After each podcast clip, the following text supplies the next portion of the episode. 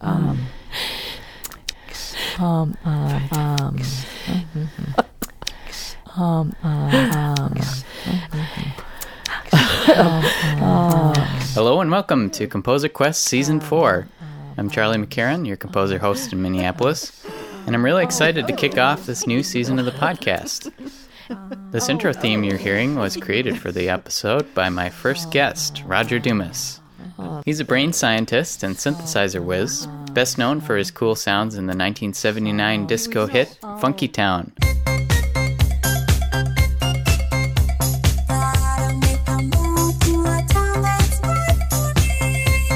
Roger was also about to become John Lennon's go to synthesizer guy, but we'll get to that story a little later. First, I have some people to thank for making this season happen. I was overwhelmed by the response from all of you who signed on as patrons, so thank you. We hit the fundraising goal way sooner than I expected, partly because a commercial sponsor came forward to help fund this season, and that's lynda.com. I haven't done any advertising on the show before, but Lynda is kind of a special sponsor. Their mission is a lot like the mission of this show. They provide video courses for learning just about anything, including songwriting and music production. So I'll be mentioning them at the beginning of each episode and sharing a little one minute teaser for a relevant course of theirs in the middle of each episode. If you're interested, you can sign up for a free 10-day trial at lynda.com slash quest, and that's L-Y-N-D-A dot com slash quest. Also in each of these episodes, I'm going to have a little shout-out segment for my patrons. And of course, like every segment on my podcast, it has to have a theme song. Now, a moment to thank my patrons. I want to thank the Boffo Yux dudes for becoming patrons. They're really nice guys who make comedy music, and Tom Giaroso helps run the Spin Tune songwriting contest, which I've mentioned on the show. Check them out at boffoyux.com, and that's B O F F O Y U X. My next patron to thank is Michael Maiorana. He's a young composer who recently moved to Minneapolis and he's completed five quests. So congrats, Michael. Check his music out at soundcloud.com slash michael dash Maiorana, which is M-A-I-O-R-A-N-A. The music you're hearing was actually made in part by Tom and Michael. We had a patron jam session live over the web using the site Plink. It's pretty fun. Check it out by Googling Plink Labs. Coming in at the $3 per episode level is Cort Stratton, which means he gets an original jingle in his honor. I slaved away at this for minutes upon minutes. His name's Cort Stratton and he works at Naughty Dog. Coding the PlayStation, it's his dream job. He saw the very first triangle rendered on the system. It was red. It was red.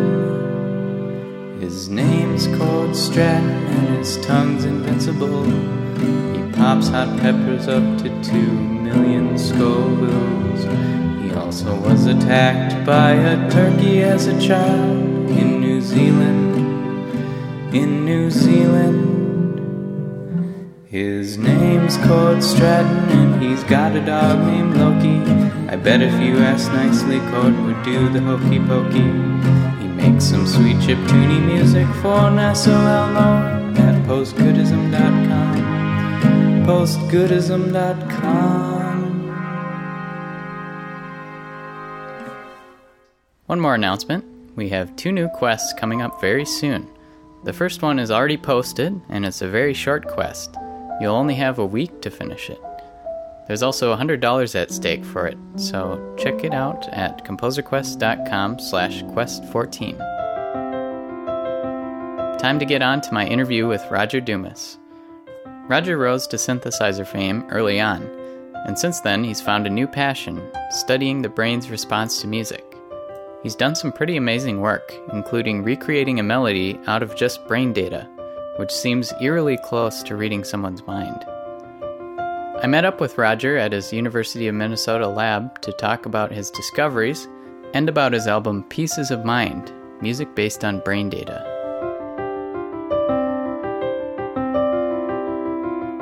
Roger, thanks for having me over here to your research lab and studio, I mm. guess. Oh, thanks, What? Charlie. This is great. Yeah.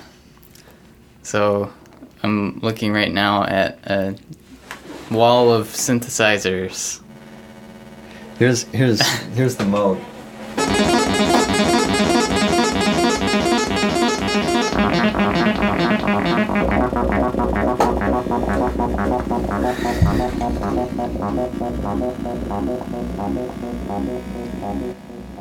How how do you have it slowing down like that gradually? Oh, I'm using an envelope generator to modulate the frequency of the LFO that's controlling the sequencer.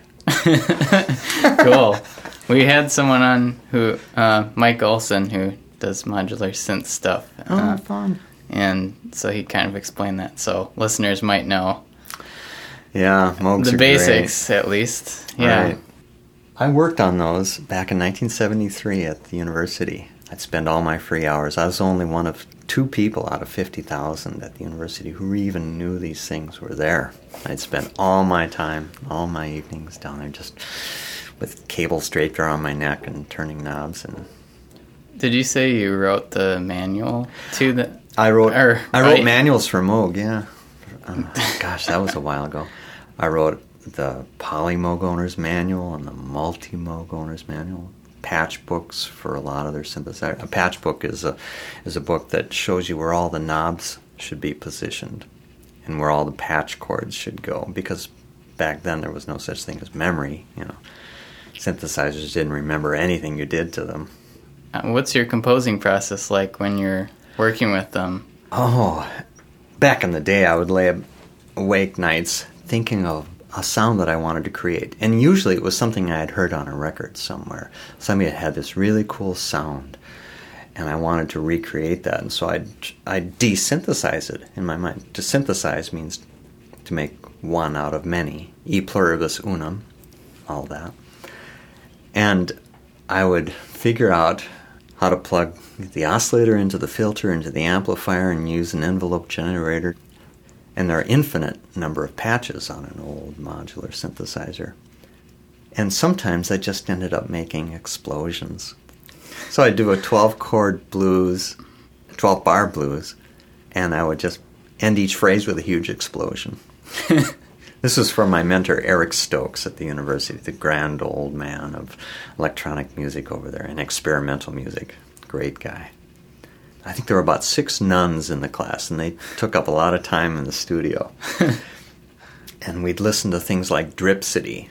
If you ever get a chance to hear Drip City, you Uh, especially would heard- appreciate that. I've heard the name, but I, The composer took a half inch piece of recording tape that he had recorded a drip onto, made a zillion copies of it, and spliced them all together and made this tune called Drip City.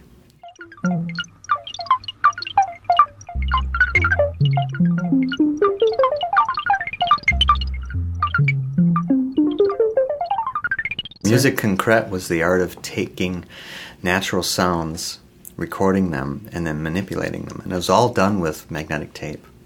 Hmm. I started editing videos on tape, but Oh, man. uh, yeah, that, I would never want to go back to that. Did you ever edit audio tape? no, People who edit audio tape ended up bleeding a lot. Um, because you're handling razor blades all the time with your bare fingers, you end up cutting yourself a lot.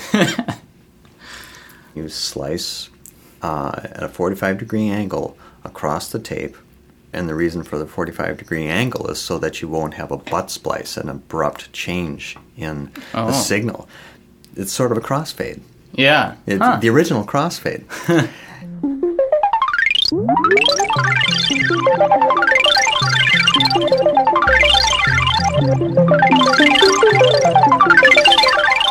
Maybe you could tell us a little bit about what you do here at the Brain Science Center. what I really like to do is study brain response to music. And that includes trying to see how the brain predicts the next note that might come in a melody. In order to do that, we used a corpus of 10,000 musical themes. There's a great book called A Dictionary of Musical Themes, and it's got 10,000 different classical themes. Huh.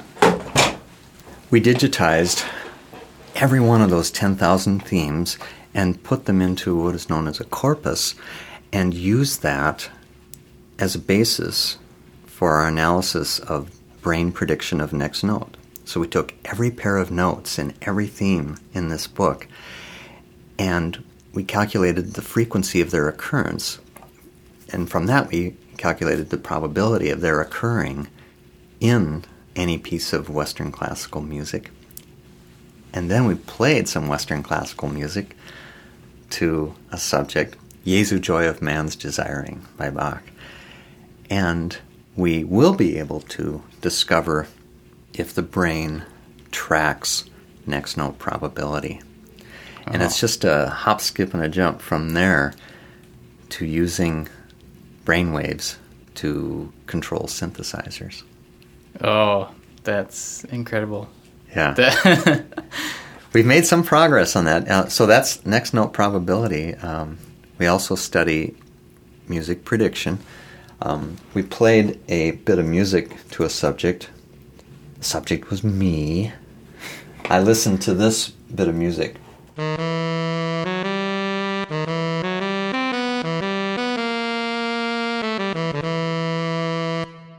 Pink Panther theme. Yeah.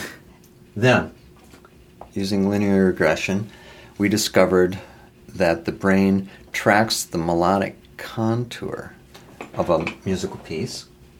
And here's what we've come up with so far from the brain data.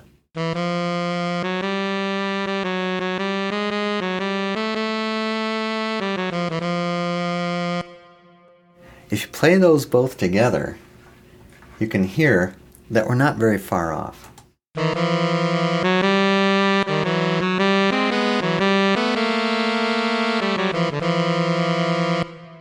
So the brain is tracking the melody. The signal is in the brain. It has to be, of course. That's where we appreciate music. So decoding that signal is all that is keeping us from being able to play a musical instrument just by thinking about it. Wow. So, uh, how is it that you get from taking brainwaves and figuring out which notes are there? Let's stop recording for a second. I'm going to show you the MEG. Okay. Sounds good. Okay, we're Huh. going on a field trip here. So the Brain Sciences Center is a rabbit's warren of scientists all working on ways to understand what the organ, the brain, does when it's presented with different stimuli. Our main tool for using this is the magnetoencephalograph. And here we are in the suite. Uh, the huge, heavy door swings open, and in here we have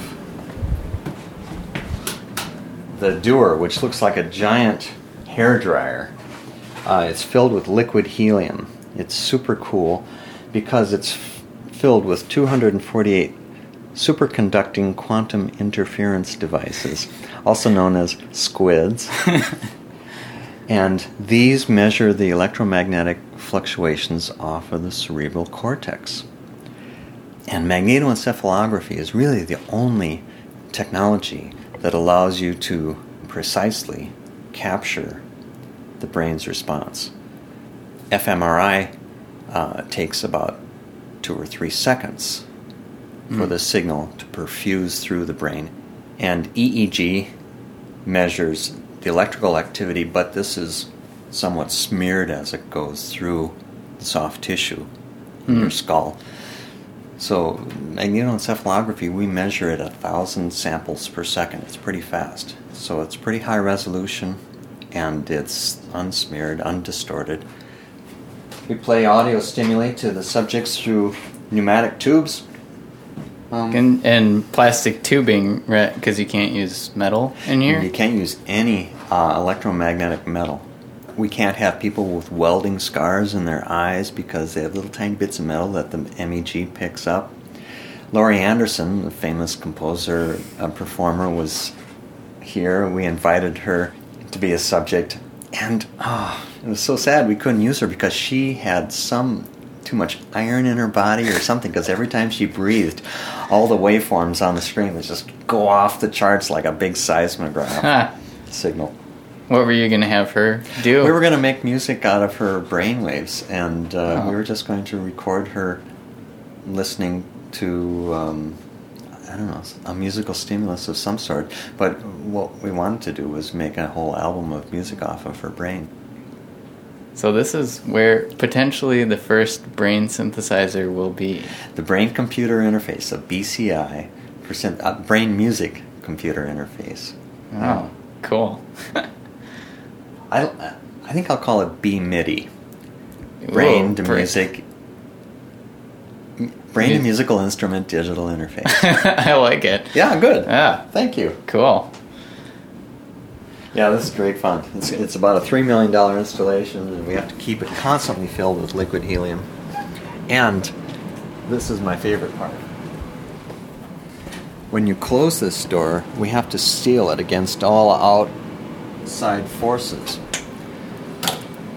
So, listen to this.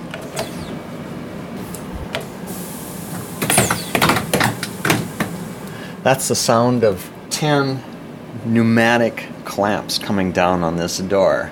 A tank couldn't barge through this door, right? Wow. We use mu metal and all kinds of other exotic shields in this chamber to keep out the Earth's uh, background field. The, the signal off the brain is about a billion times lower than background radiation of the Earth. We're going to go in and, and have a look at Kratos. Kratos is our cluster. Now in here we have more than a thousand CPUs. This is a supercomputer. It's got its own air conditioning system and it's smarter than anybody within about five miles.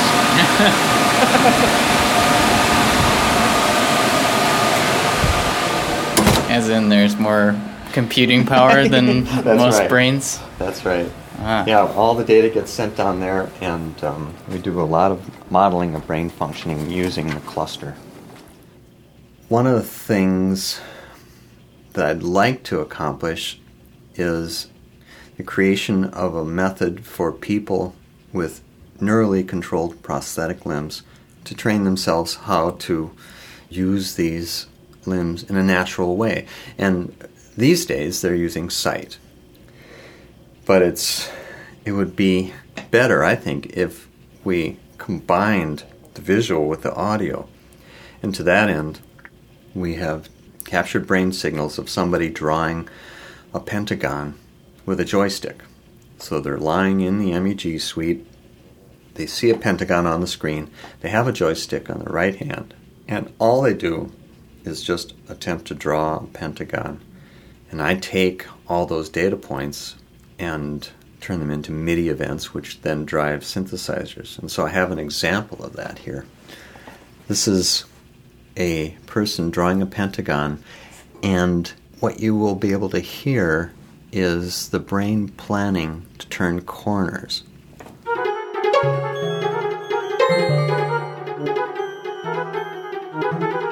So those little That's- flute arpeggios. Yeah, You can it, when you look at it on the screen, that that ties together perfectly. yeah, Um, because we're seeing this the actual drawing that this person's doing, and every time there's a corner, it does that. A little diddly, diddly.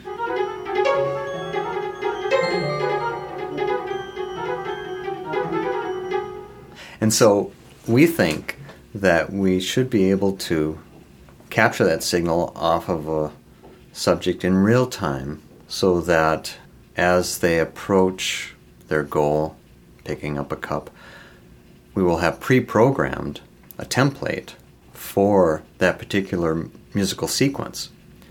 And every time they attempt it, they will be able to get closer and closer to it by matching the sounds. Hmm. So they match what they're actually doing to the pre recorded template or the melody. That's it's- cool. Yeah, I, I think so. I, I think it should help people cope with amputations.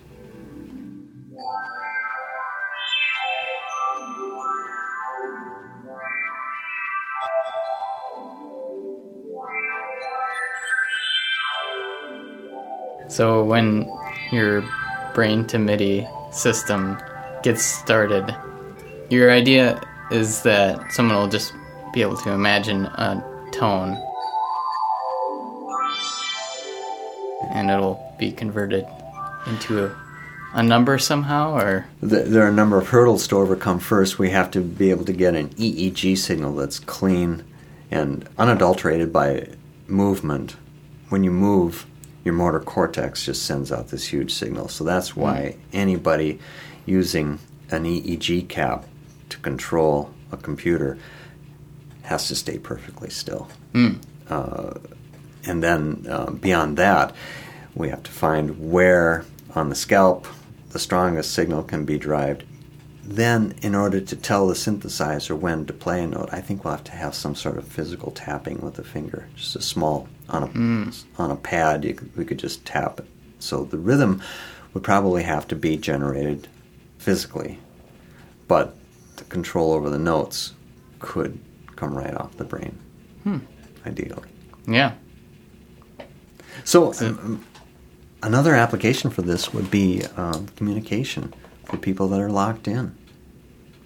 Nonverbal communication. yeah going back to the pink panther melody Yeah. a little bit uh, so I'm, i remember in a psychology class learning that there are actual specific spots in the brain where like when you're looking at an edge there's like specific neurons that fire That's right. or um, is it the same with music pitches Well, there probably are neurons that respond to musical features. I mean, there have to be. That's what my thesis was, was built on. So, Yeah. so yes, um, pitch is one musical feature. Of course, there's rhythm, there's tone color, there's melodic contour. There are neurons that respond to how far away a pitch is from tonic, for example. Mark Changizi wrote a book called Harnessed How the Brain Was Formed in Part by Music. And he claims that our music is the way it is, that melodic contours are arcs. Because that's what we saw in nature. You throw something up and it comes back down in an Hmm. arc. And most melodic contours, at least in Western classical music and a lot of other musics, are the same thing. They start on a tonic note and move up and then come back down. Birdsong is a lot like that too. Hmm. Versus starting higher up, co- going down, and then looping back Right. up would feel un kind of unsettled. It or would. It would. It, it wouldn't feel natural. That's why most of our songs, Happy Birthday. Happy birthday to you. Happy birthday to you. Happy na na na na na na na na na. Hmm. Back to earth. Yeah, I wanted to ask you about your. We we've been talking about sonification of brain data, Yeah. um, and you put out a CD based on brain readings from. Right. Is it from your yourself, or, No, or these are subjects in many of the different experiments that we've run here. We sample at the rate of a thousand samples per second, so we have to slow this down if I'm going to use individual samples to control the synthesizers. So we slow it down by a factor of 150. And the individual samples get converted to MIDI events. In a piece I call the frenetic fugue, I have one area of the brain, uh, the left frontal, is assigned to trumpet and French horn.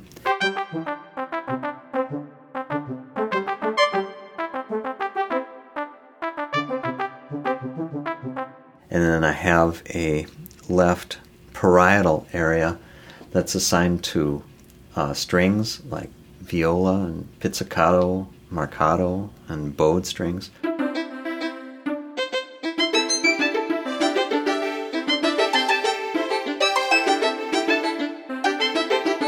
And then more central sensors, there's four of these, are assigned to woodwinds like flute, bassoon, oboe, and clarinet.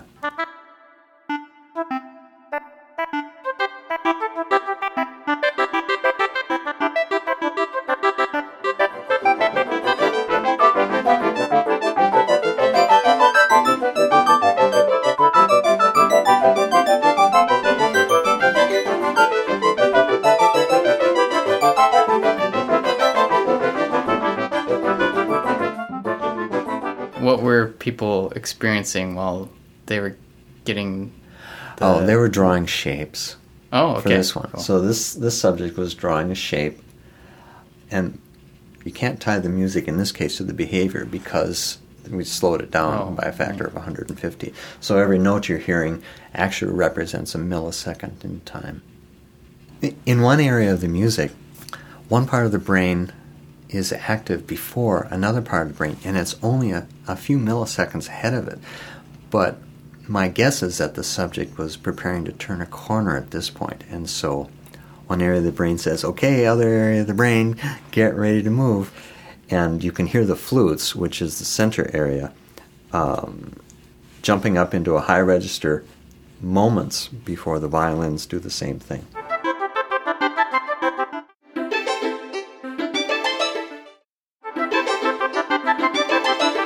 Did you notice a difference in the shapes they were drawing, making a difference? Other than No, many- because these are simply sonifications and more for my amusement than anything. At Oh, sure. Yeah. no, so we haven't tied them to behavior. Sure. So it's kind of like just using nature's patterns to make music. Right, and I think it's funny that we can call it music and everybody understands what we're saying, but it's not music, it's an apparently ordered series of notes. The brain is always looking for patterns. The brain is a categorizing organ. And so everything we see, we have to have an explanation for it.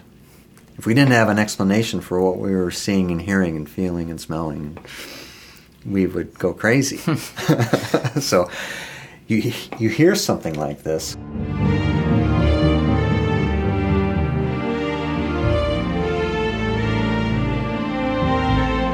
I hear patterns in there. I hear patterns that repeat. I hear little melodies.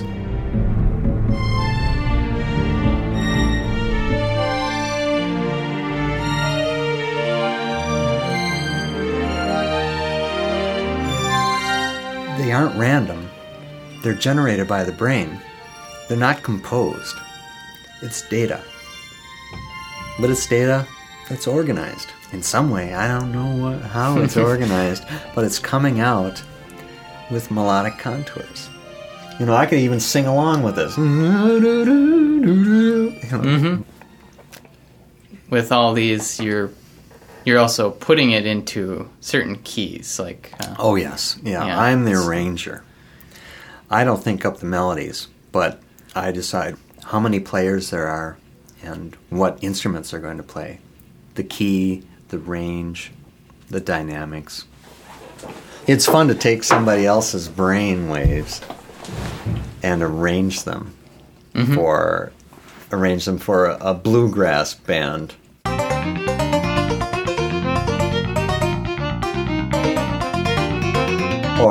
Arrange them for a Japanese tea ceremony.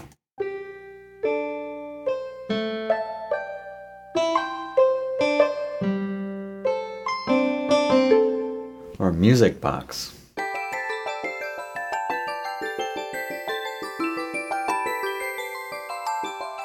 Or a bunch of guitar players.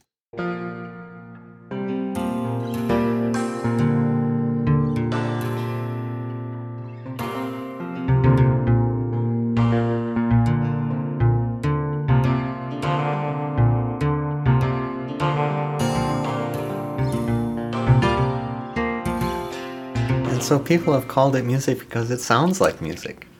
Mhm. For no other reason. yeah. So we talked uh, about how our brains interpret pitches. Yeah. Um, how about rhythms? uh, according to Mark Changizi in his book Harnessed, our brains interpret rhythms because of the natural rhythms that surround us our breathing, our footsteps, the wind moving through the trees. There are natural rhythms, there's natural syncopation in sounds all around you, and we are naturally disposed to appreciate rhythms. You, you mentioned that rhythmic entrainment can uh, help with pain and Yeah, fatigue. Rhythmic entrainment is a really valuable adaptation. I find that if I run to music at precisely 168 beats per minute, it matches my pace perfectly. And I can run for half an hour without even thinking about it. The time goes quickly, and I'm not distracted, I'm entrained, I am synchronized to the music. Um, I don't have to make a decision every time I want to put my foot down. That decision's already made for me. I'm just following the director. David Lee at Edinburgh has a video out that shows a patient suffering from Parkinson's disease coming into his gym. And in the first clip, this poor guy is being led around the gym by an aide. He can barely put one foot in front of the other without stumbling. They take him upstairs and have him imagine stirring a bowl of dough in a rhythmic fashion. And using that as a template, he then comes back down to the same gym, walks around unaided, and at the end of the clip, he's actually jogging. Hmm. Because Just his through imagining this. through imagining, through entraining to an imagined rhythm. Huh. So, uh, a big problem with Parkinson's sufferers is that they cannot initiate action easily, but they can respond. You can ask them to throw a ball, and they have a lot of trouble, but they can catch a ball simply. Yeah. So, And- that's why I maintain that playing uh, Baroque instrumentals in the background while you're doing some nonverbal task. Say, if you're creating art, you will probably be more involved with your project. You'll probably not even notice time going by because there's this theme song going in the background. I maintain everybody has their own theme song. You know, we often wake up with it. And we entrain to that. It, it becomes our metronome. And as a result, we don't have to decide what to do every moment. Hmm. Something is already doing that for us. Hmm. Yeah, that I, I've always been interested to how drum circles work because it seems like even people who aren't aren't, or at least they say they aren't that great at music and rhythm, still as a group when everyone's drumming at the same time, it seems like everyone gets entrained in the same rhythm. I don't know. Yes. That's like a I thing think I think everybody should play classic rock. Everybody should be able to grab, I don't care if it's just a cowbell, they should have the opportunity to sit down with their peers, their friends, and bash out Louie Louie. Because the synchronization that occurs is indescribable, and the feeling of belonging is incredible and indescribable. Well, maybe you could tell us about the Gentlemen's Music Club. Oh, Gentleman's Music Club. Yeah, you can go to SoundCloud and and look up the Gentleman's Music Club. There are a bunch of older guys like me that get together and play jams. You know, it could be Grateful Dead, Rolling Stones, Buffalo Springfield. The music from our youth is very important to us, just as everybody's is. Our, our impressionable years are those years when music makes its biggest mark on us, I think. And so I haul out Chestnuts, uh, Led Zeppelin, and we, you know, spice it up with our own flavorings, and sometimes they're just laughable. We record every one of them, and I put them up so you can hear. and they're never, there's no mistakes, because as Frank Zappa says, you're just moving air molecules around. Nobody's going to check up on you. so there are no mistakes. It is what it was. Yeah. That's great. Yeah. and I, Yeah. don't- I only record them so we can hopefully recapture that feeling later on in life. Listen back to that and think, man, that was fun. Yeah. I did that with my cousins a little bit. We had a jam group where we would just come up with uh, a song in one night, Yeah. record it, and never really Right? play it again. Yeah, So I know, but- but, you remember that as a good time. yeah. yeah. So you guys have some originals up there too. at Oh, jam. um, do we? I, I, Well- I have one or two. Hmm. They're kind of hidden up there. um, you're so right and you're so wrong. yeah, that's- I like that one.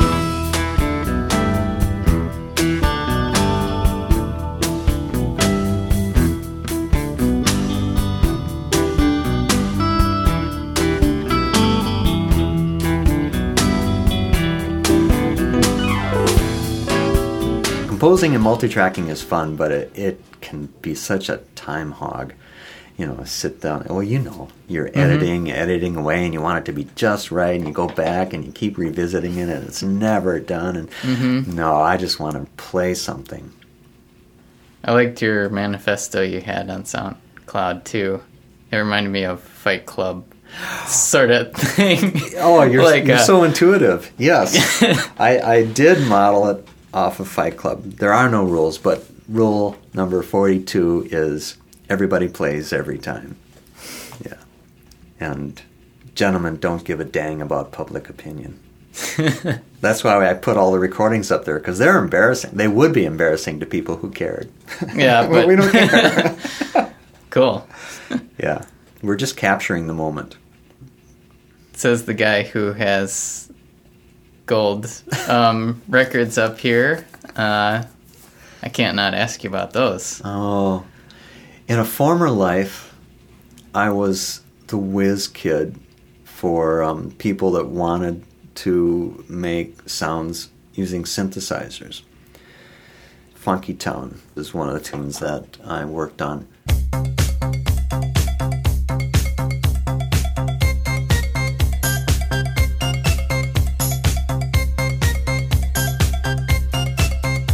Cynthia was having a little trouble hitting the high note for the phrase, Gotta get me moving, get me grooving with some energy.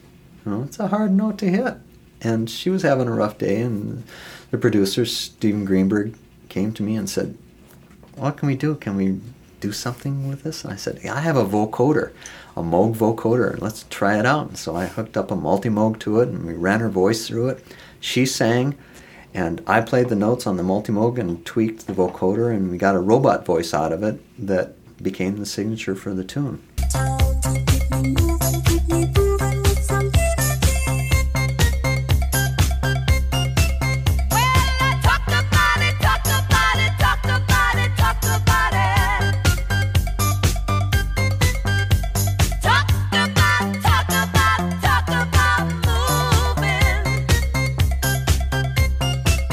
Do you think that was one of the first times vocoders had been used in a Oh. in a oh. big pop tune? I guess at Well, least. I don't know. Laurie Anderson used a vocoder in Oh Superman prior to Oh. that. Hmm. No, they had been used, but I think the timing was right.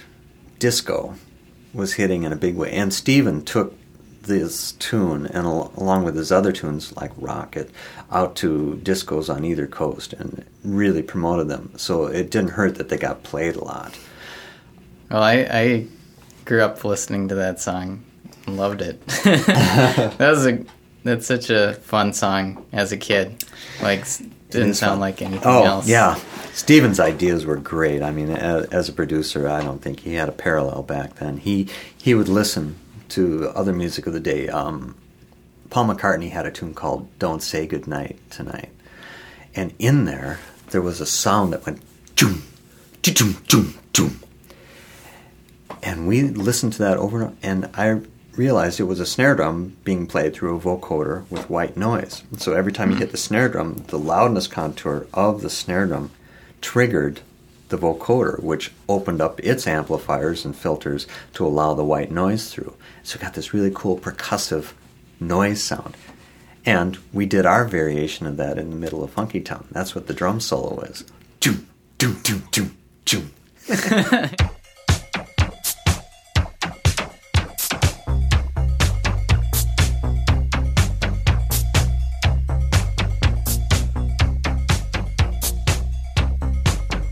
Hey everyone, time to break in with a little promo for lynda.com. Since Roger talked about using vocoder effects in Funkytown, I thought I'd check and see what Lynda could teach us about vocoders. Lo and behold, there's a great video course called EDM Production Techniques Extreme Sound Mangling. In the section on vocoders, the instructor first shows you how to create these classic robo vocals out of this fairly bland vocal performance. I know that it's gone and I still haven't found a way to go on, but there will be. Here's what the vocals sound like after working with the vocoder effect. I know that it's gone and I still haven't found a way to go on, but there will be a brighter light that shines on me. The coolest part of this course is when the instructor starts creating some really wild effects by adding a vocoder to this drum loop. As you can see, it's just a standard drum loop, nothing really special. But let's turn it into something else. First, we'll start by time stretching it. Notice that the tempo is set to 28 BPM. That's really slow, I know, but at this tempo, it'll create a ton of anomalies with the stretching algorithms we're using.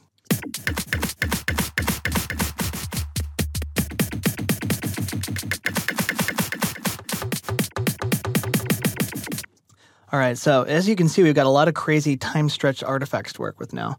Now let's put a vocoder on it and set it to track the pitch. He then starts tweaking parameters on the vocoder to get these cool sounds, which remind me of the robot sound design in WALL-E.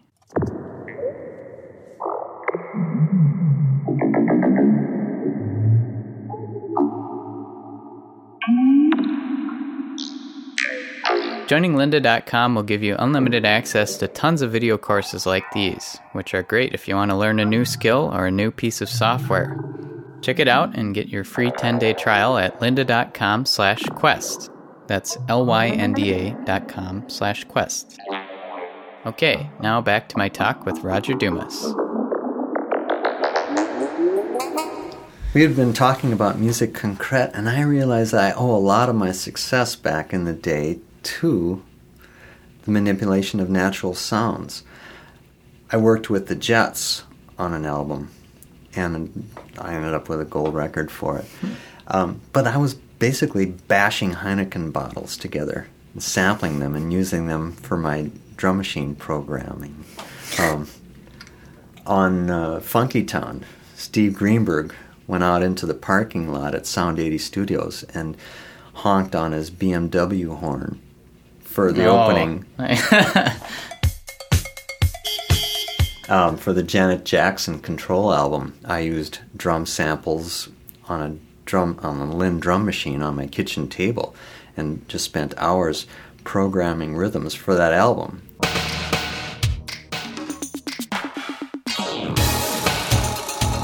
One imagines that if you're working with Janet Jackson, you're some big expensive studio and there's celebrities all over the place and an entourage and, and a big party going. No, it was just me late nights at my kitchen table. Did you get to meet her and hang out with her? no, I, I, I hung out with Terry and Jimmy. I was at Flyte Tyme and then over at Terry's house. Um, no, never met her. Hmm. As long as you're asking about my past. I was asked to help a 17 year old kid from North Minneapolis, and they wanted some cool sounds for the demo that they were going to do for Warner Brothers. And so I brought my Oberheim four voice synthesizer into Studio B, and there was this kid in there, introduced himself as Prince, Prince Rogers Nelson. I said, you know, fine, what do you want to do? And He says, well, you know, I kind of want this sort of sound. And so we spent hours just coming up with just the right sort of sound for what eventually became Soft and Wet, his hmm. initial album.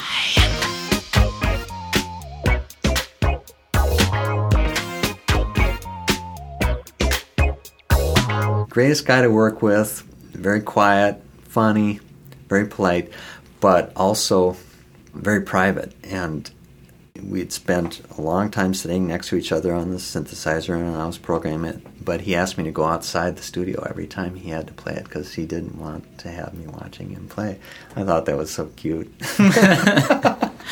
and he was so nice to me years after that. You know, he'd invite me out to Paisley Park and uh, I'd show off synthesizers to the band, and, and he was always very nice to me. Hmm, cool. I did hear in the news story that you met John Lennon too. Oh. oh yeah.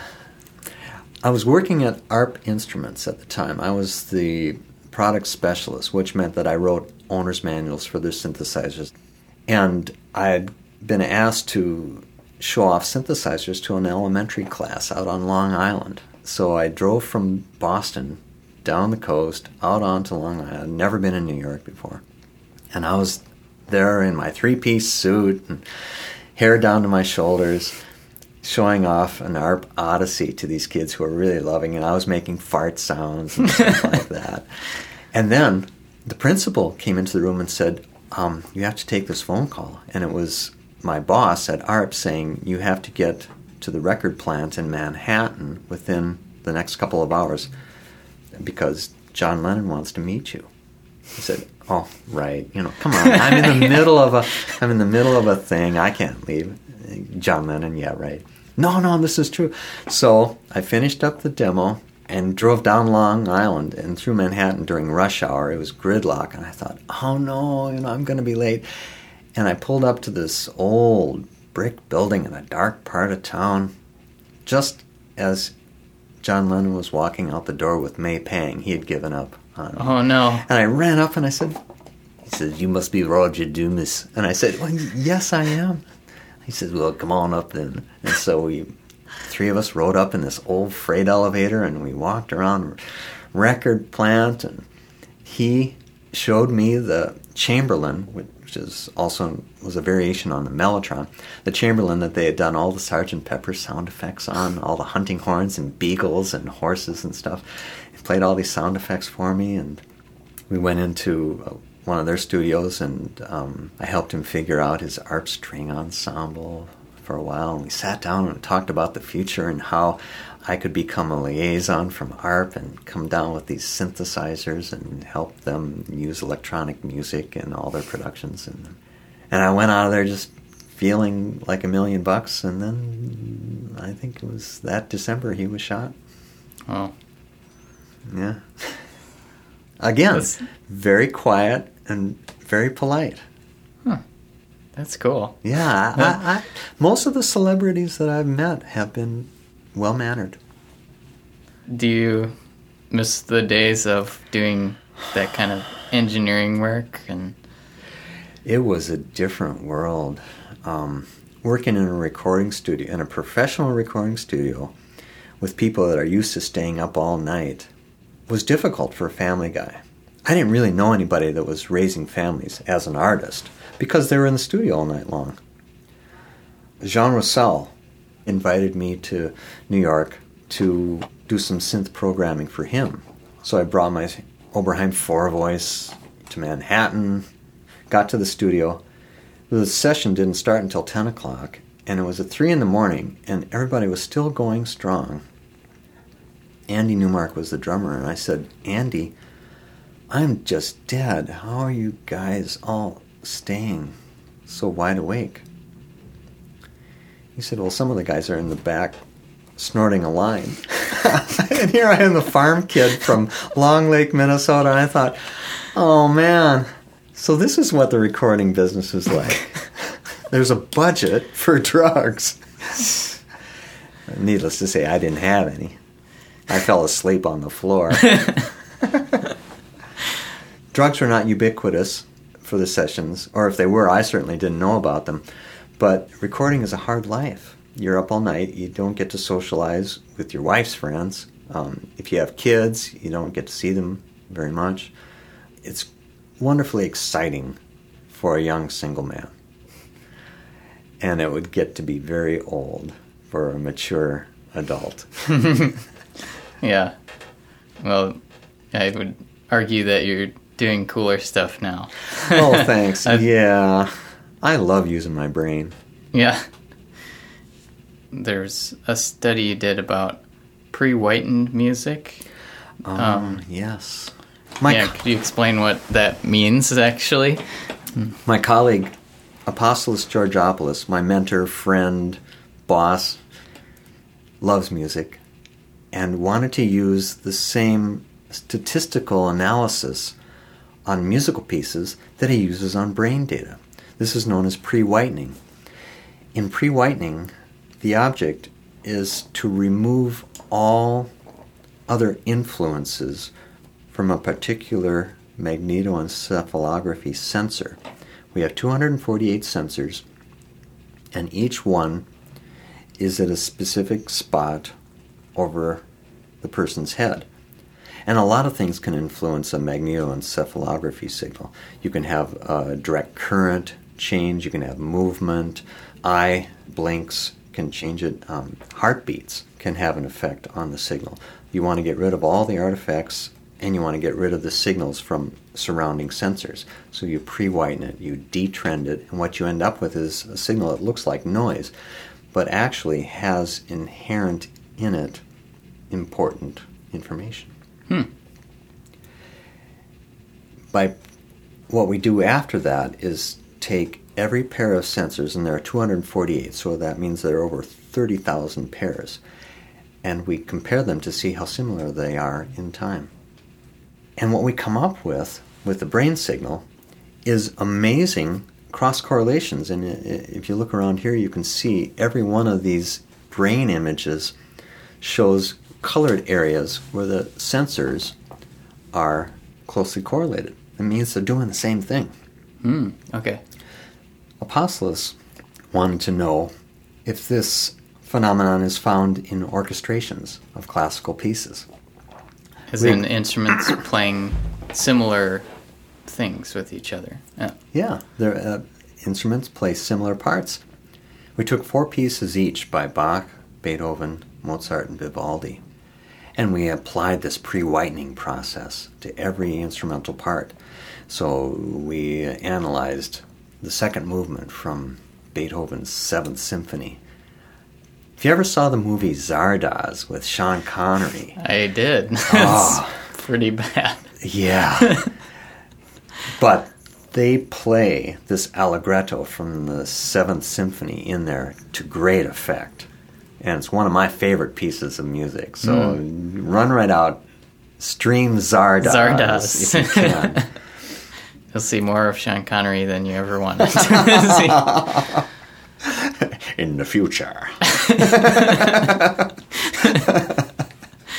um, but we detrended every part in that orchestration. There's 23 parts, everywhere from you know piccolo down to contrabass, and we ran cross correlations between these parts. And lo and behold, even though all the melody had been stripped from every part, we found that groups of instruments were closely linked the martial instruments, uh, trumpet and timpani, were closely linked. The winds were closely correlated, the strings closely correlated, and the brass and percussion closely correlated throughout all these different composers. And for each composer, we came up with sort of a signature of their framework for composing. When Mozart and Beethoven started composing earlier on, there was a lot of complexity between the different orchestral sections. Uh, the violins would drive the timpani and the contrabass, and the woodwinds would drive the timpani, but they would also drive the violas and the cellos, and the brass had a lot of interaction. This complexity tended to dwindle as these composers matured. So when you get to their later pieces, such as Symphony Number Seven in Beethoven's case, and the Overture to the Magic Flute for Mozart, you see very simple interactions between the different sections. Hmm. Seems to be a natural progression that these composers would simplify their templates.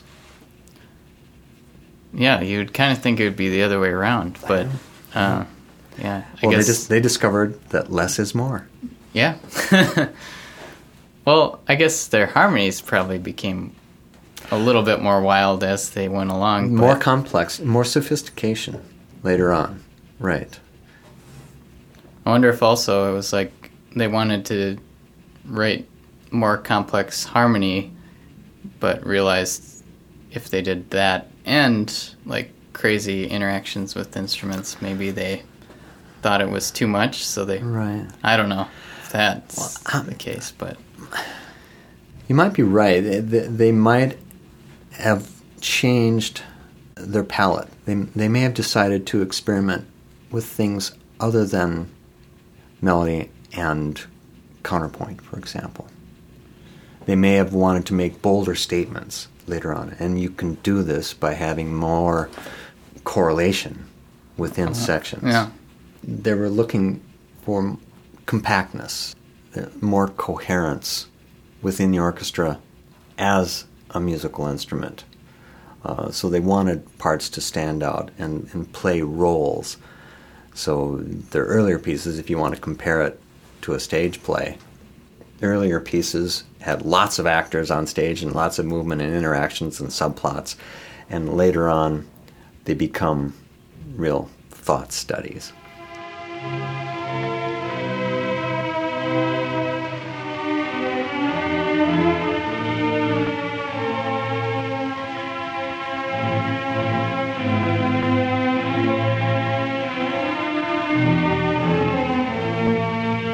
Did you notice same trend with other composers outside of?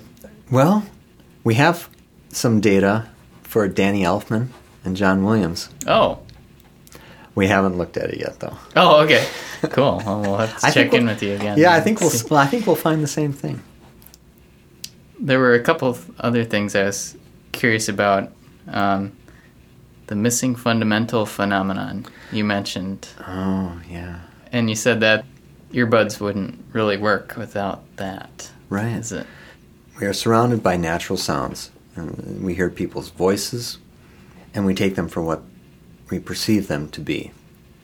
We don't dissect them. When when we are looking at somebody and speaking with them, it's all one. We hear their voice and, and we can understand it. When we're talking to them on a cell phone, it's quite a different experience. Yet we still understand their speech, even though 95% of the signal is missing. Data is expensive, so they have to throttle that down. You're dealing with a speaker that's minuscule, a microphone that's even smaller. And so the object for any telecommunications company is to eliminate any data that's superfluous. The first thing they want to get rid of are frequencies that cannot be reproduced by their equipment, which means everything outside of a bandwidth of about a thousand hertz centered on 2000 hertz. And so you're not going to hear the, the bass sounds of somebody's voice. Probably hear the higher sounds much better or, or think you're hearing them. But we understand speech, of course, largely because we understand the vowels and the consonants. But the particular pitch of the speech is not as important. We can get the inflection without having most of the bandwidth. So the, the bottom frequencies of your voice are totally missing in a cell phone conversation and in, in most analog conversations. Hmm. The same holds true for the music that you hear when you're listening through earbuds. The missing fundamental phenomenon says that we can recognize a pitch even if its fundamental frequency is missing. All the harmonics in a pitch point to that frequency. Mm, mm-hmm. And so earbuds reproduce the harmonics. They don't for all those lower pitches. They don't reproduce the pitches at all, of course. And so many people have subwoofers because they really long to hear those bass pitches, and uh, many times they overdo it. Um, I don't have subwoofers because I don't believe in them, but I do like hearing a full range signal. You also mentioned phonetic palindromes. Oh, phonetic palindromes. That's just a, a it's a curiosity, and you can find all sorts of things on the web about them. Uh, also known as audiodromes, audio palindromes, words and phrases that sound the same backwards as forwards. Say yes is one. Say yes. Say yes. Say yes. Y is yow backwards. Yow. Y. Yow. But the coolest audio palindrome I ever discovered was Johnny Weissmuller's manufactured Tarzan yell.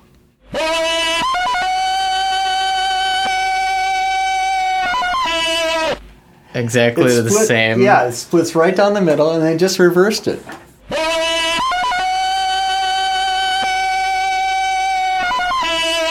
I, I heard one time it's a combination of a cheetah and, a, and an orangutan and, and some other sounds. So it's not a human sound. And that was in the like Oh, like probably 30s the or- 30s, yeah.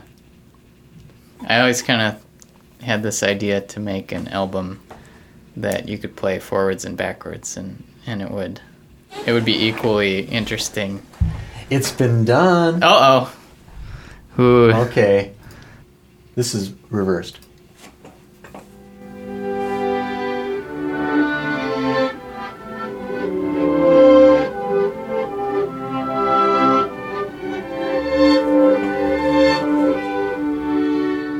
So that's the very end, played backwards, and here's the beginning.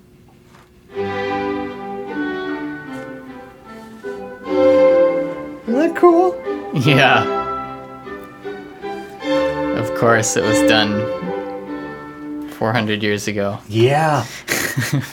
So my reverse album idea has been done. But has been done by Haydn. yeah, uh, you could still do some cool stuff Well, that, with the recording part too. Right. If you listen to the front of Todd Rundgren's A Wizard, a True Star, he's got some backwards speech in there. And he, he's trying to say, A Wizard, a True Star.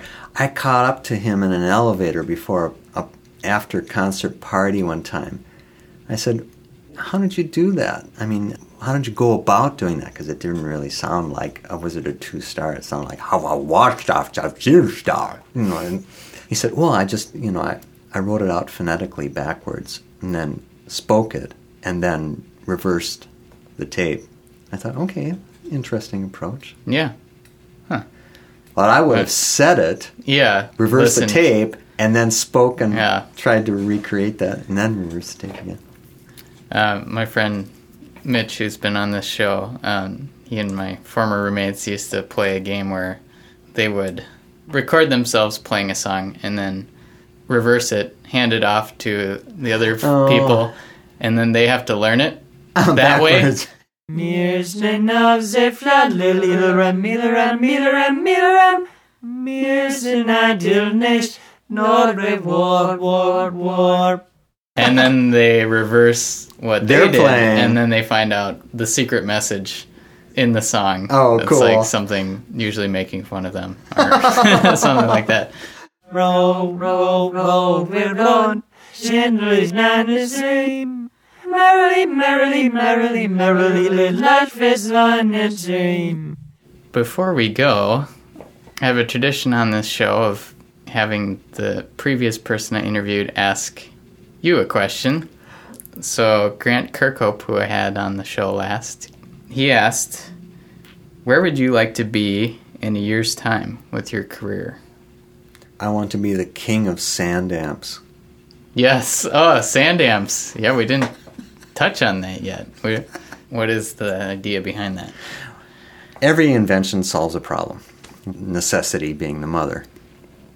Playing on flatbed trailers and bars and playing in studios, I've always noticed that there was some conflict between the engineer and the guitarist.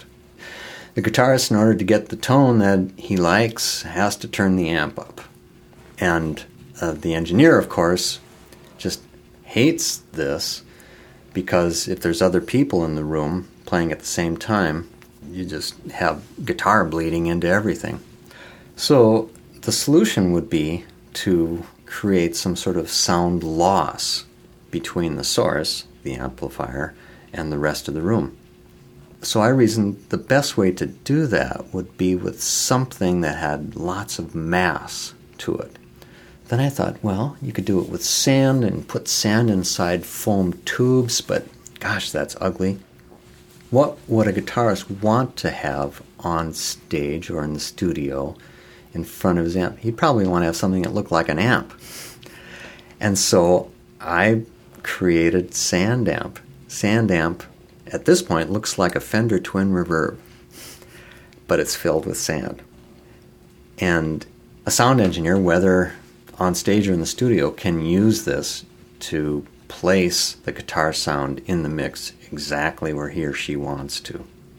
There's been a couple of instances where I've been playing at local festivals, and the guitar player in our band had been very loud. I put a sand amp in front of it, and he actually has to ask the engineer to bring him up in the mix. Mm. Now, you never get a guitar player asking the engineer Yeah. to make him louder. Yeah. So engineers love it. It's it relieves frustration. I mean, all of a sudden, these people can be friends.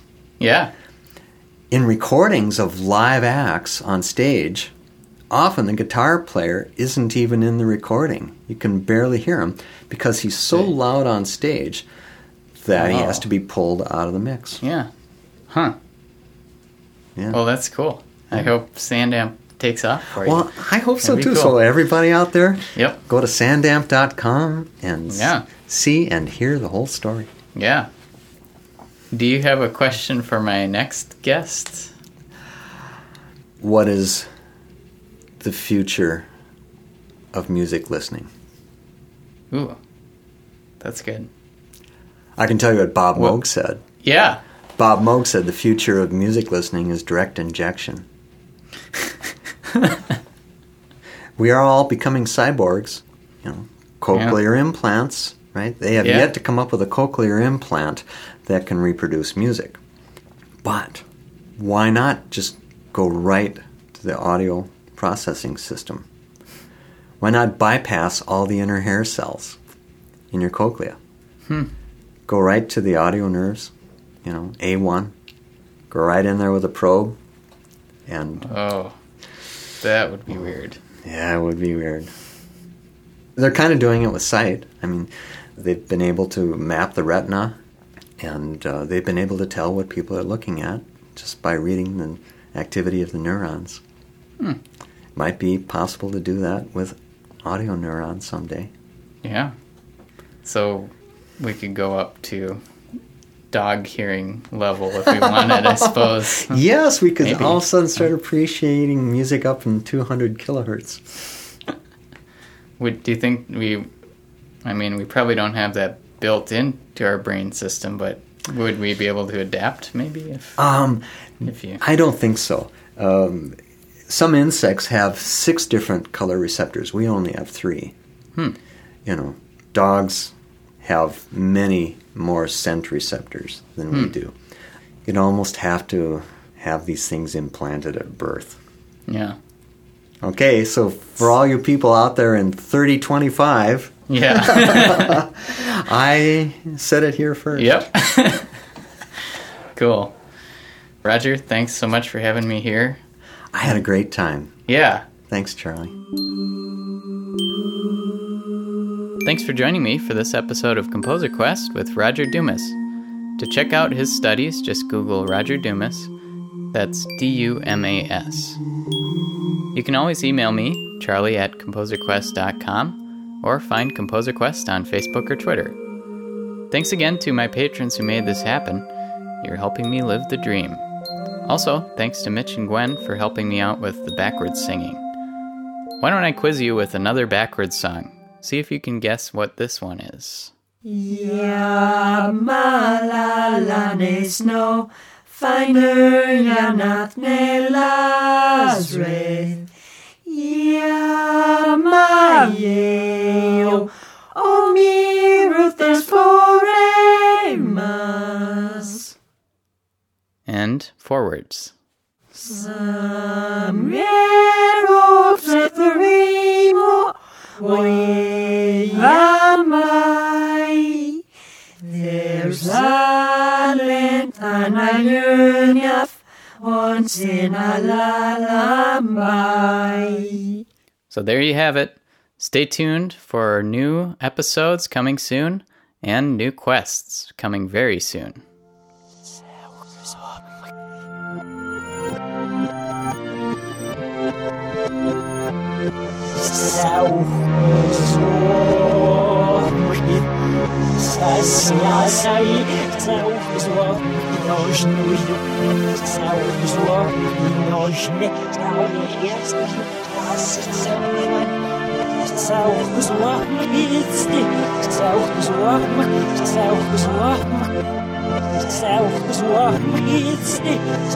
Was warm, it's